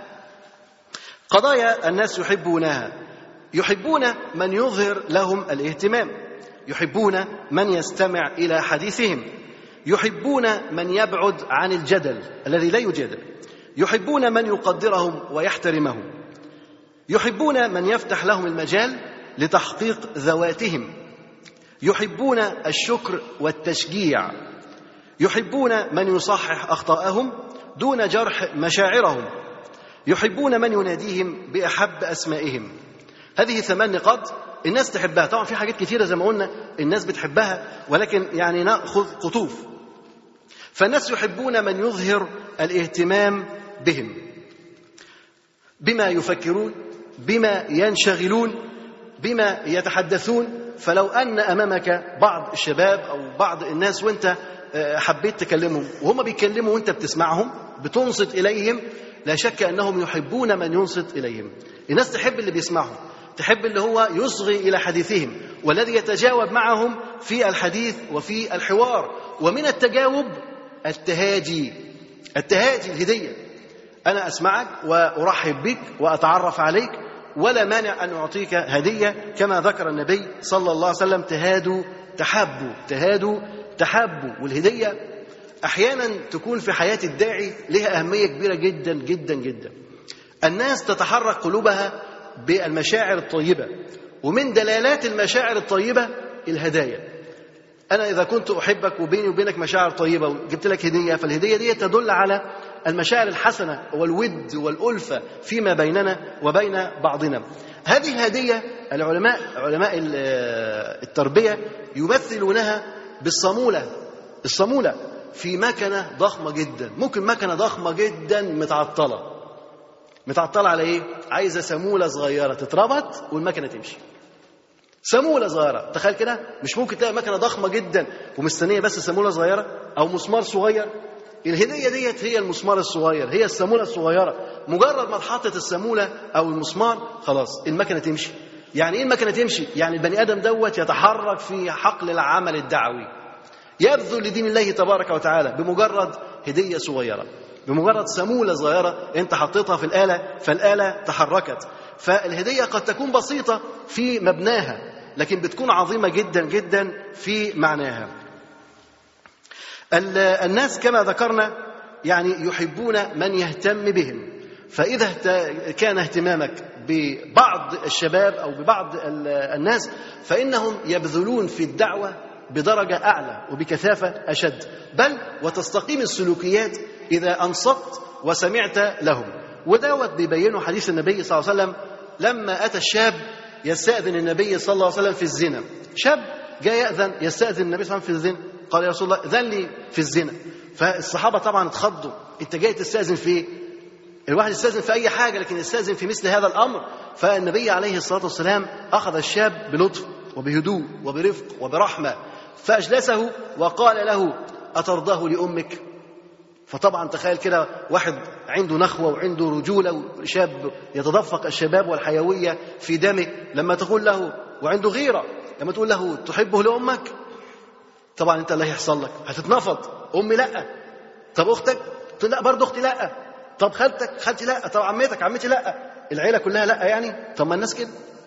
وكذلك الناس لا يرضونه لأمهاتهم ولا لأخواتهم ولا لخالاتهم ولا لعماتهم. ثم وضع النبي صلى الله عليه وسلم يده الشريفة على صدر هذا الشاب ودعا له. دعا له. اذا الحوار كان له أثر. الحوار غير السلوك. الحوار جعل هذا الشاب يتحرك نحو الله سبحانه وتعالى. بعد ما كان يتحرك نحو الزنا والمعاصي أصبح يتجه إلى طريق الله سبحانه وتعالى. فالناس تحتاج إلى من يهتم بهم ومن يخاطبهم ومن يحدثهم. والنبي صلى الله عليه وسلم يقول أحب الناس إلى الله عز وجل أنفعهم للناس. أحب الناس إلى الله أنفعهم للناس. وأحب الأعمال إلى الله عز وجل سرور تدخله على مسلم. أو تكشف عنه كربة أو تقضي عنه دينا أو تطرد عنه جوعا ولو أن تمشي مع أخيك في حاجته أحب إلي من أن تعتكف في المسجد شهرا. انظر هذه الطاعات والعبادات. النبي صلى الله عليه وسلم بيبين يقول أحب الناس إلى الله عز وجل من أنفعهم للناس. أنفعهم للناس الذي يسمع لشكواهم ويسمع لكل ما يؤلمهم ويعالج هذه الأمور.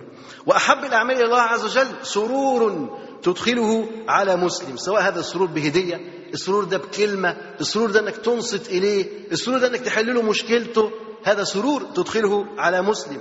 أو تكشف عنه كربة تكشف عنه كربة. يكون في كرب يكون في شدة يكون في ضيق تساعده على أن تكشف هذه الكربة أو تقضي عنه دينه.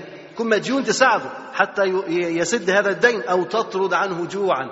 تطرد عنه جوعا يعني يكون الرجل يعني أوشك أن يكون في مجاعة. يعني عنده فاقة. عنده جوع شديد جدا. أنت ترى الجوع فتطرده عنه. تبعده عنه تعطيه قبل ما يسألك قبل ما يطلب منك. ولو أن تمشي مع أخيك في حاجته أحب إلي من أن تعتكف في المسجد شهرا. انظر مشيك في حاجة إخوانك أحب إلى الرسول صلى الله عليه وسلم من أن تعتكف في مسجده شهرا صلى الله عليه وسلم. إذا المشي في حاجة الناس ومصالح الناس لا شك أنه هو يعني يقرب القلوب ويؤلف بين القلوب. الناس يحبون الذي يستمع إلى حديثهم ينصت إلى الحديث. تخيل كده لو أنت مثلا واحد بيكلمك وأنت مشغول عنه باصص في مكان تاني وعمال تعمل حاجة تانية وهو عمال يتكلم عمال يتكلم وبعدين يسكت تقول له طب كمل كمل أنا معاك. تفتكر ده هيحبك؟ هيقول لك ده مش مهتم بيا. العلماء زمان كانوا أحيانا يعملوا كده. لكن يعملوه كده مع مين؟ مع أناس يأتون ليضيعوا الوقت. واحد جاي يضيع وقت. أنت يقول لك أنت جاي ليه إيه طلبك؟ ما حاجتك؟ يقول لك جاي نضيع وقت مع بعضنا. وقت. بس أنا مش فاضي. طب تعمل إيه معاه ده؟ طب خلاص قول اتفضل. ويقعد. هو يتكلم وأنت تبري القلم وأنت تجهز الورق وأنت تحضر هو يتكلم. خلاص مفيش مشكلة. هتعمل له إيه؟ لأن هذا أتى ليقضي وقتك ليضيع وقتك ليقضي عمرك. يقضي على عمرك فأنت تعمل له إيه؟ فأنت تتركه جالس وتفعل هذا. لكن من أدب الحوار إنك أنت تنصت إليه. والإنصات الجيد يؤدي إلى حديث جيد. أنت حينما تنصت إنصاتا جيدا هذا يعني أنك سوف تتحدث حديثا جيدا. فالناس يحبون من يستمع إلى حديثهم وعما ينشغل بهمهم ولا يحدثهم عن نفسه. الناس بتحب اللي, اللي مشغول بيهم. واللي بيفكر في همومهم. مش لما تيجي تقعد معاه يكلمك عن نفسه. يقول لك أصل أنا كنت زمان كذا كذا كذا. وأنا كنت زمان بعمل. وأنا كنت زمان بروح. وكنت زمان باجي. يا عم أنا جاي لك عشان أنا أتكلم. عايز أفضي اللي في قلبي. عايز أقول شوية من الهموم اللي عليا. أنت اللي خلصت الجلسة كلها. الناس لا تحب هذا. ولكن تحب من يعطيها الفرصة للحديث والحوار. يحبون من يستمع إليهم ويشجعهم على الحديث. والنبي صلى الله عليه وسلم كان يستمع ويشجع.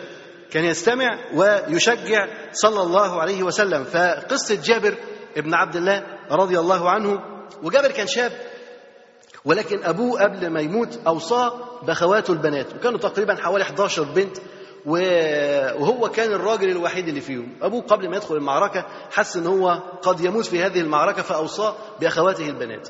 جابر رضي الله عنه ظل مهموما بهم. بس جابر عايز يتزوج فتزوج امرأة ثيب يعني سبق لها الزواج قبل ذلك. فالنبي صلى الله عليه وسلم رآه فقال له يعني تزوجت؟ يعني بيسأل جابر تزوجت؟ فقال آه نعم. قال بكرا أم ثيب؟ قال بل ثيب. فالنبي صلى الله عليه وسلم كان ممكن يخلص الحوار؟ خلاص عرف إنها ثيب. ولكن النبي صلى الله عليه وسلم يناقشه يحاوره يفتح معه الحوار. يعني زي ما تقول بيخليه يتكلم أكتر. لأن هذا الحوار يؤدي إلى صورة من صور الود والألفة بين الأخ وأخيه. فقال هل بكرا تلاعبها وتلاعبك يعني كنت جبت واحدة بكر كانت أنسب من واحدة الثيب وأنت لسه شاب. فطبعا جابر وضح له لماذا اختار الزوجة الثيب لأن هو طبعا أبوه توفي وترك بنات. ولو جاب واحدة في سنهم وزيهم بنت زيهم هتبقى نزاع بقى. هي عايزة تتجمل وهم عايزين يتجملوا. هي مش عارف عايز إيه؟ نزاعات بينه بينها وبينهم. أما لو أتى بامرأة كبيرة في السن تكون كالأم لهم. تبدأ تصرح لديت وتلبس ديت وتحمي ديت وتظبط ديت خلاص جاب جاب أم. فهو تزوج هذه المرأة الكبيرة حتى يراعي أخواته حتى يراعي أخواته فالنبي عليه الصلاة والسلام الشاهد من الحديث أنه كان يتجاوب معه في الحديث. ومرة أخرى لما رأى عبد الرحمن بن عوف رضي الله عنه عبد الرحمن بن عوف كان من المهاجرين. وأول ما هاجر كان ما عنده شيء خالص. فذهب إلى السوق واشتغل وربح. وبعد فترة يسيرة أتى إلى النبي صلى الله عليه وسلم وعليه رائحة طيبة. فالنبي عليه الصلاة والسلام قال له مهيم يعني ماذا الريح الطيب؟ فقال له تزوجت فالنبي صلى الله عليه وسلم أخذ معاه في الحوار. تزوجت العقيقة والوليمة أولم ولو بشاء. ففي حوار بين الرسول عليه الصلاة والسلام وبين إيه؟ وبين أصحابه. الكلام مش قطع كده مش قطم زي ما بيقولوا. لا في هات وخد في الحوار حتى يؤدي إلى المودة والمحبة. فالأسلوب لابد أن يكون أسلوب رقيق وأسلوب فيه إثارة للحديث. أسلوب فيه إثارة للحديث.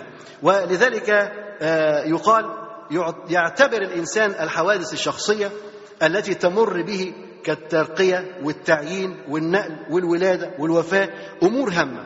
والرئيس الذكي هو الذي يعلق على هذه الحوادث ولو بكلمة تشجيع. يعني بيقول لك إن الإنسان أي إنسان مننا بيعتبر الحاجات اللي بتمر في حياته أحداث تاريخية. يعني اتولد له النهارده مولود. خلاص ده حدث تاريخي. اتجوز النهارده ده حدث تاريخي. حصل عنده وفاة أبوه مات أمه ماتت حدث تاريخي. مش كده؟ كل دي أحداث تاريخية. ممكن تمر على الإنسان عادي من غير ما حد يفكر فيها ولا يدقق عليها. ولكن المدير الناجح والقائد الناجح هو الذي ينظر. اتولد له مولود. يتصل بيه ويقول له إيه العقيقة إمتى؟ يعني هتجي لنا إمتى وهنجي لك إمتى؟ هتجهز هيخطب هيتجوز. ها الوليمة إمتى؟ يبقى يهنيه ويبارك له بصفة مستمرة. مات له ميت يعزيه عنده مريض في المستشفى يواسيه لابد إن هو يحدث نوع من المباركة والمشاركة الوجدانية بين القائد وبين جنوده.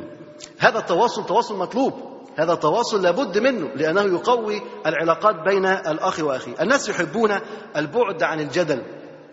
دايما الناس ما يحبش اللي يجادلها ويطول في الكلام معاه. يحتاجون من يعني يترك الجدال. فالنبي صلى الله عليه وسلم يبين قيمة ترك الجدال. ويقول أنا زعيم بيت في ربد الجنة لمن ترك المراء ولو كان محقا. أنا زعيم بيت يعني أنا ضامن بيت في ربد الجنة. ربد الجنة أعلى الجنة أوسط الجنة. تخيل؟ بيت في وسط الجنة وأعلى الجنة. أعلى مكان في الوسط كمان. النبي يضمن لك هذا البيت. لمن؟ لمن ترك المراء وإن كان محقا. حتى لو كان الحق معك. تترك المراء لا تجادل. الناس لا تحب من يجادل معها ولكن تحب من يتسامح ويتغافر. الناس أيضا يحبون من يعني يبش في وجوههم ويحترمهم ويقدرهم. احيان كثيرة جدا تبص تلاقي الأخ قبل ما يلتزم تبص تلاقيه كان بيضحك ويهزر وي... ويروح ويجي وعامل حاجات حلوة في البيت بر بالوالدين و... وما إلى ذلك بار بوالدين. ويعني فيه أشياء طيبة بيهزر مع زمايله مثلا وبيضحك معاهم وفي مرح. ومجرد ما يلتزم تبص ليه يكشر خلاص عمل هنا 111 على وشه. حتى بيقول لك إيه فكها ما تكرمش. إيه فكها ما تكرمشهاش. تكرمش فك شوية ما تكرمش. فيبص إيه بدأ يكشر بدأ يقدم جبينه. يجي حد يكلمه خير. عايز إيه؟ انت مين كلمة ورد وطاها كده هو يقفش مع الناس. طبعا الناس ما تحبش كده. الناس ما بتحبش الشخصية اللي هي بيقولوا عليها إيه؟ شخصية قافلة. شخصية قافلة ما يعني ما فيهاش حوار ما فيهاش تو... ما فيهاش تجاوب. حتى بي... يقولوا كده في الأمثال الدارجة آه بيقولوا خليك fresh عشان الوش ما يكرمش. عشان يعني أمثال الدارجة اللي هو بيقولوها ده نتيجة إيه؟ نتيجة إن الناس حاسة إنك أنت مقفل كده هوت وما بتبتسمش ولا أي حاجة. ليه؟ النبي صلى الله عليه وسلم يقول وتبسمك في وجه أخيك صدقة. أنت مجرد ما تتبسم في وجه أخيك صدقة. الناس تتخيل واحد بيقابلك وبيبتسم. واحد بيقابلك ومكشر إيه رد الفعل؟ تقول له مكشر ليه؟ انت حد ميتك؟ يقول لك لا. طب عندك حد في المستشفى؟ لا. طب عندك أي مشكلة؟ يقول لك لا. أمال مكشر ليه؟ يقول لك هي كده. هي كده ليه؟ ربنا سبحانه وتعالى يعني ميسرها الأمور سهلة. أسهل من كده الدنيا بحالها ما تساويش عند ربنا جناح بعوضة. لا تساوي. هذه الدنيا لا تزن عند الله جناح بعوضة. تزعل ليه وتكشر ليه وتقطب جبينك في وش الناس ليه؟ لماذا لا تتبسم؟ بعد ما كنت بار بوالديك. لماذا تعق الوالدين؟ بعد ما كنت بتسمع كلامهم ويوم يدلعوك ويطبطبوا عليك انت خلاص بقيت أخ ملتزم. أخ ملتزم هذا يعني إنك انت تروح تكسر البلاويز وتكسر التلفزيون وتقوم جاي مزعق لهم وتقوم جاي شاتمهم وتقوم جاي متهجم عليهم. وانتوا مش ملتزمين أنتوا ناس كفرة. يا جماعة طول يدوم الختم لا ما يصحش كده. لا طبعا ليس الأمر كذلك. وكذلك كنتم من كذلك كنتم من قبل فمن الله علينا. كذلك كنا من قبل فمن الله علينا. اذا أنت حالك وشأنك كان إزاي؟ قبل كده من سنة كان شكلك إيه؟ من سنتين كان شكلك إيه؟ كنت واقف فين وكنت بتعمل إيه؟ والنهاردة أنت فين وبتعمل إيه؟ دي منه من الله سبحانه وتعالى. فالمفترض إن الإنسان يزيد في بره ويزيد في طاعته ويزيد في إحسانه لأصدقائه ولجيرانه ولوالديه. لأن النهارده الانسان لما أصبح عارف بدين الله سبحانه وتعالى أصبح بر الوالدين ده عليه واجب. واجب لو هو ما برش والديه يأثم. وقبل كده يأثم برضه.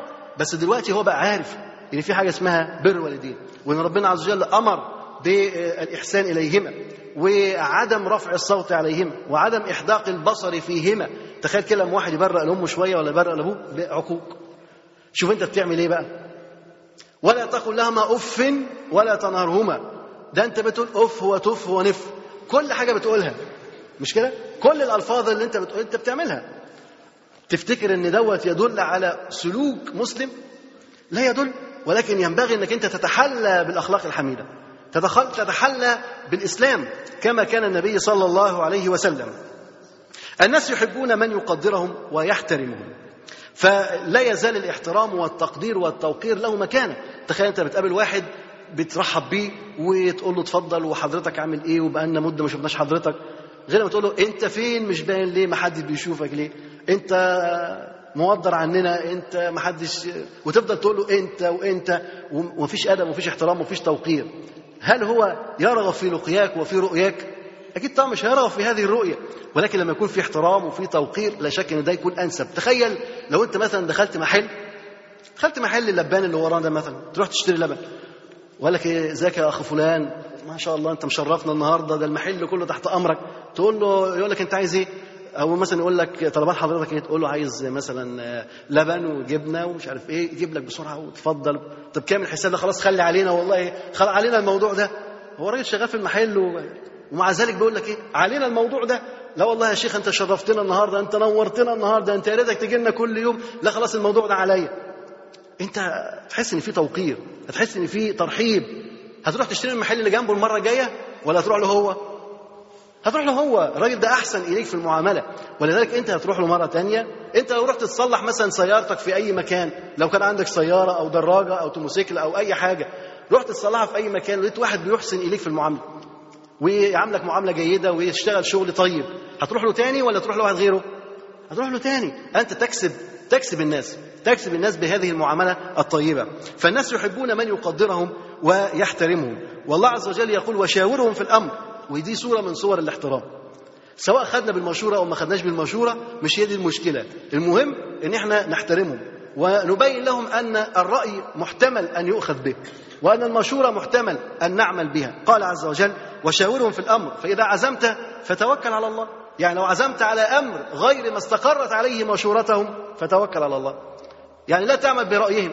ولكن كان رأيهم من باب الاحترام وباب إيه؟ التوقير. ولكن إذا رأى النبي صلى الله عليه وسلم ما هو خير فليفعل هذا الخير. أيضا يقول آه أن تنشأ ضرورة الشعور بالتقدير من الحاجة إلى إثبات الشخصية لحب النجاح. الإنسان دايما عنده حب لإثبات شخصيته أنه هو بينجح. دي مهمة جدا. الناس فعلا عايزة تحس أنها بتعمل حاجة ناجحة. من كتر الهزيمة النفسية اللي هم فيها. كل يوم اسمعوا مقتل عشرات هنا مقتل مئات هنا طيارات بتقع من هنا صواريخ بتتضرب هنا. هزيمة نفسية في كل مكان. عايز يحقق أي انتصار. عايز يحس بأي نجاح. ولذلك ممكن يعمل نجاح شرعي أو نجاح غير شرعي. هو عايز يعمل أي نجاح؟ لا نقول إن النجاح لابد أن يكون نجاح موافق للشرع. النجاح يدعم قضية العقيدة قضية الدين. انتصار المنهج صورة من صور الانتصار. انتشار الدين صورة من صور الانتشار. تذكرون أنتم حرب البوسنة؟ ما كنا إحنا نعرف لا بوسنة ولا هرسك. مش كده؟ ما كنا نسمع عنها ولا نعرفها.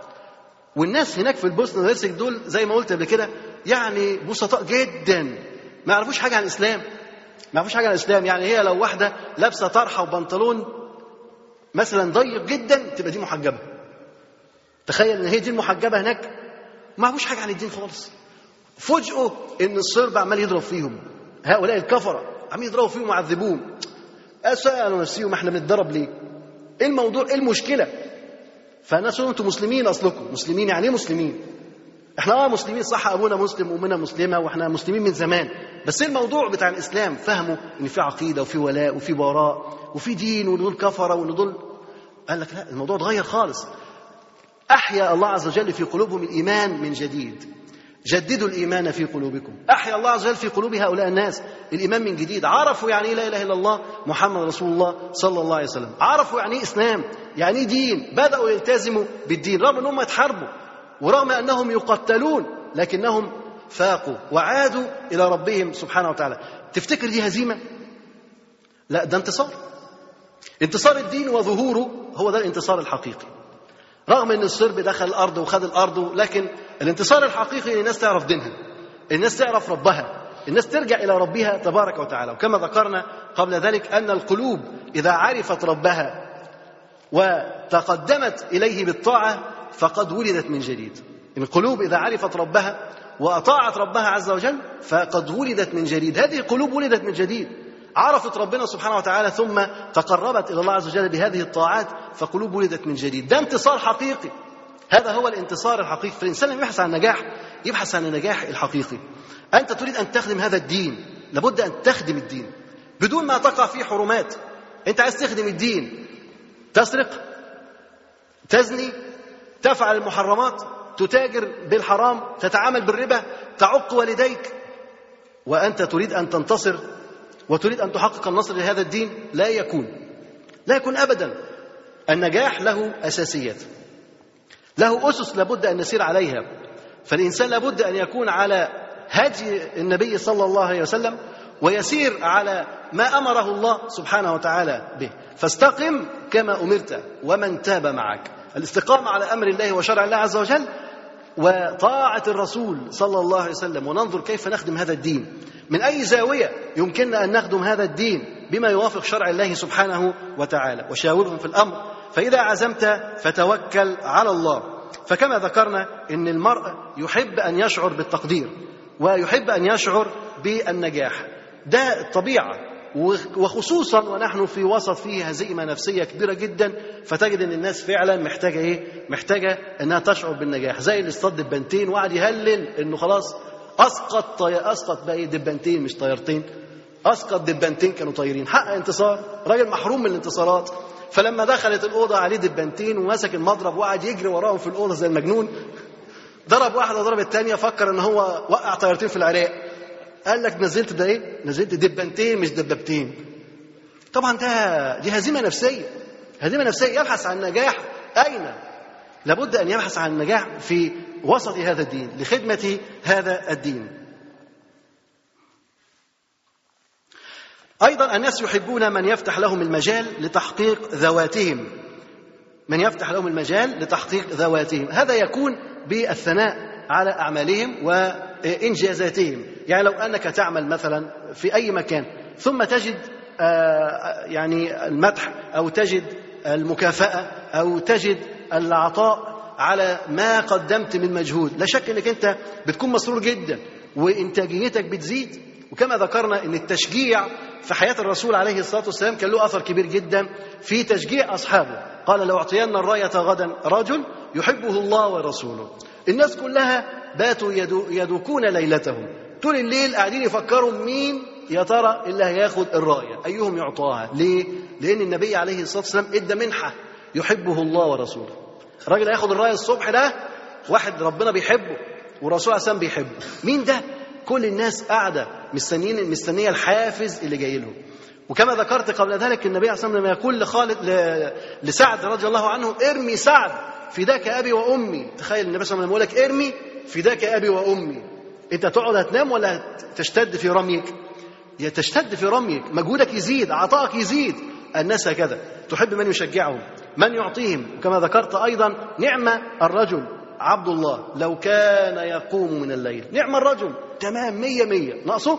إنه يقوم من الليل. لما عبد الله يسمع كده يعمل إيه؟ يقوم من الليل. لما عبد الرحمن بن عوف رضي الله عنه يبشر بالجنة. إيه رد الفعل؟ رد الفعل انه يتصدق ب 500 بعير بأقتابها بأحلاسها بكل حاجة. دخلت المدينة دخل المدينة 500 بعير محملة تجارة لعبد الرحمن بن عوف. سمعت عائشة رضي الله عنها برج المدينة. المدينة بتترج فسألت إيه دي قالت تجارة لعبد الرحمن بن عوف. فذكرت بشارة النبي صلى الله عليه وسلم لعبد الرحمن بن عوف أنه من أهل الجنة. وصل الخبر بسرعة لعبد الرحمن بن عوف. جيت أكد النبي فعلا بشر بالجنة بشر بالجنة. فأشهد الحضور على أنه تصدق بهذه كلها لله تبارك وتعالى. 500 بعير. 500 بعير يعني شاحنة. شاحنة أكبر من شاحنة. جاية تجارة كبيرة تصدق بها لله تبارك وتعالى. نتيجة التحفيز. مجرد بس ما شعر بالنتيجة إنه بقى من أهل الجنة. خلاص الدنيا ما تسويش حاجة. تصدق بهذه الأحمال كلها. كذلك الناس كما ذكرت يحبون الشكر والتشجيع فمن لا يشكر الناس لم يشكر الله. والنبي صلى الله عليه وسلم كان يوم الخندق يقول اللهم لا عيش إلا عيش الآخرة فأكرم الأنصار والمهاجرة. الأنصار لما يسمعوا كده والمهاجرين يسمعوا كده يوم الخندق هيناموا ولا هيجتهدوا؟ فأكرم الأنصار والمهاجرة فيجتهدوا. والنبي صلى الله عليه وسلم يقول من صنع من صنع أو من صنع إليه معروف فقال لصاحبه جزاك الله خيرا فقد أبلغ في الثناء. فقد أبلغ في الثناء يعني اللي يتعامل معاه معروف. ويقول لهذا الرجل الذي عمل هذا المعروف يقول له جزاك الله خيرا حاجة بسيطة. صعبة؟ مش صعبة ومش غالية مش بفلوس يعني. يقول له جزاك الله خيرا فقد أبلغ في الثناء. يعني مدحه المدح الكافي إنك تقول له جزاك الله خيرا. أيضا النبي صلى الله عليه وسلم يقول من سن سنة حسنة فله أجرها وأجر من عمل بها. وهذا في في هذا الباب أيضا من ناحية أبي بكر الصديق رضي الله عنه كان رفيق على هذه الأمة وكان رحيم بهذه الأمة. وعمر بن الخطاب كان شديد وكان شدته هذه في الحق. وكان عثمان بن عفان رضي الله عنه حيي كان عنده حياء زائد. كل هذه الأشياء سنن. كل هذه الأشياء أخلاق كل هذه الأشياء سلوكيات تظهر وتبدو. فالناس يرونها ويتشجعون ويفعلون مثل ما يفعل هؤلاء الصحابة رضي الله عنهم. النبي عليه الصلاة والسلام من باب تشجيعه يمدح ويقول أرحم أمتي بأمتي أبو بكر. ده النبي كان بيشجع مين؟ بيشجع أبو بكر. يقول أرحم أمتي بأمتي أبو بكر. وأشدهم في دين الله عمر وأصدقهم حياء عثمان. وأقرأهم لكتاب الله أبي بن كعب رضي الله عنه وأفردهم زيد بن ثابت اللي هو بيعلم في الفرائض وأعلمهم بالحلال والحرام معاذ بن جبل رضي الله عنه ولكل أمة أمين وأمين هذه الأمة أبو عبيدة بن الجراح رضي الله عنه. الناس يحبون الذي يصحح أخطاءهم دون جرح المشاعر دون جرح المشاعر. طبعا وديت واضحة في الحديث الذي ذكرناه أول ما بدأنا حديث هذا الأعرابي الذي بال في المسجد. طبعا تصحيح الأخطاء بدون جرح المشاعر كان أحب إلى هذا الأعرابي. قال اللهم ارحمني وارحم محمدا ولا ترحم احدا معنا. فمن اليسير أن إذا أردت أن تعدل سلوك أو تعدل أي أمر إنك أنت تقول يعني مثلا واحد عايز يعمل مشروع وأنت شايفه هيفشل في المشروع ده فتقول له أنت تصلح لغير ذلك. أنت تصلح لمشروع أفضل من ذلك. أنت تصلح لمشروع أهم من ذلك. أنت مثلا كتبت مقالة أو عملت محاضرة وأردت أن تلقي هذه المحاضرة على الحاضرين فعرضت المحاضرة على أخ من إخوانك شافها لا المحاضرة يعني فيها كلام كتير. ممكن تكون فيها سلبيات يعني طويلة فيها إسهاب في كذا في كذا في كذا. أراد أن يمنعك عن إلقاء هذه المحاضرة لأن لو ألقيتها ممكن يكون في سلبيات. فماذا يقول لك؟ ممكن يقول لك هذا هذا الأمر. أو هذه المقالة أو هذه المحاضرة تصلح بحثا عظيما تصلح كتابا. لو عملت لها مقدمة وفهرس وبعض العناوين لصارت كتابا وكانت أجمل من المحاضرة. يبقى أنت اديته فكرة إيه؟ اديته فكرة تانية. ما قلتلوش اللي أنت عملته ده ما ينفعش. لو قلت المحاضرة دي الناس هتمل الناس هتنام الناس هتموت. أنت ما تنفعش تدي محاضرات. يبقى خلاص الراجل هيتدمر. لكن بتقول له دي تنفع حاجة تانية. دي تنفع تبقى كتاب ينفع تبقى مؤلف صغير ينفع تبقى مطوية ينفع تبقى كذا ينفع تبقى كذا. يبقى لابد إن أنت تعرض أفكار جديدة لصاحب هذا الأمر. الناس يحبون من يناديهم بأحب أسمائهم. الناس يحبون من يناديهم بأحب أسمائهم. وهذه هي النقطة الأخيرة من الأشياء اللي الناس بتحبها. طبعا زي ما قلنا الناس بتحب حاجات كتير لكن الناس بتحب يناديها بأحب أسمائها. لو أنت مثلا ليك اسم والاسم دوت انت مشهور بيه وبتحب الناس تناديك بيه. فلما كل واحد يقابلك ويناديك بالاسم اللي انت مشهور بيه ده بتحبه وترتاح إليه. النبي عليه الصلاة والسلام كان يقول يا أبا عمير. وكان يدلع ولد صغير كده هو. ولد صغير كان يقول له يا أبا عمير. وكان أبو هريرة رضي الله عنه يقول له أبا هر اتبعني. فاكرين طبعا أبو أبا هر اتبعني. فكان يقول لأصحابه بأحب أسمائهم يناديهم بأحب الأسماء. فأنت لما تيجي تنادي واحد بأحب أسمائه لا شك أن دوت من, من الأشياء التي يحبها الإنسان. ولا مانع أنك إذا نسيت الاسم أنك أنت تقول للأخ أنت اسمك إيه؟ أما تجاهلك وعدم سؤالك عن الاسم فهذا عيب. عيب إنك أنت تبقى مش عارف الاسم وما تسألش عن الاسم. لا مش مشكلة أنا عارف الاسم كنت عارفه ونسيته. مفيش مشكلة. أما اشوفك تاني أسألك أنت اسمك إيه؟ لكن لو لم أسألك هذا يدل على عدم الاهتمام. يعني كوني أسألك مرة واثنين وثلاثة وأنسى اسمك عشرين مرة هذا يدل على اهتمامي وليس على عدم اهتمامي. لأن كل مرة بسألك بس أنا اللي بنسى. فأنا أسأل وأنسى أسأل وأنسى. طول ما أنا بسأل فأنا حريص على أن أحفظ اسمك. فالناس تحب من يناديها بأحب أسمائها. هذه كانت مجموعة من الأشياء التي يحبها الناس ويبغضها الناس. نكتفي إن شاء الله بهذا القدر ونستكمل بقية القصة في الأسبوع القادم بمشيئة الله. وسبحانك اللهم وبحمدك أشهد أن لا إله إلا أنت أستغفرك وأتوب إليك. جزى الله فضيلة الشيخ خير الجزاء. ونفعنا وإياكم بما سمعنا من العلم ورزقنا وإياكم العمل به. ونسأل الله جل وعلا أن يرفع مكانة الشيخ في المهديين وأن يجعله علما من أعلام الهدى والدين. ولا تنسونا وتنسوا الشيخ من دعوة صادقة بظهر الغيب. وختاما تقبلوا تحيات إخوانكم في تسجيلات السلف الصالح بالإسكندرية. هاتف رقم صفر ثلاثة فاصل أربعة تسعة.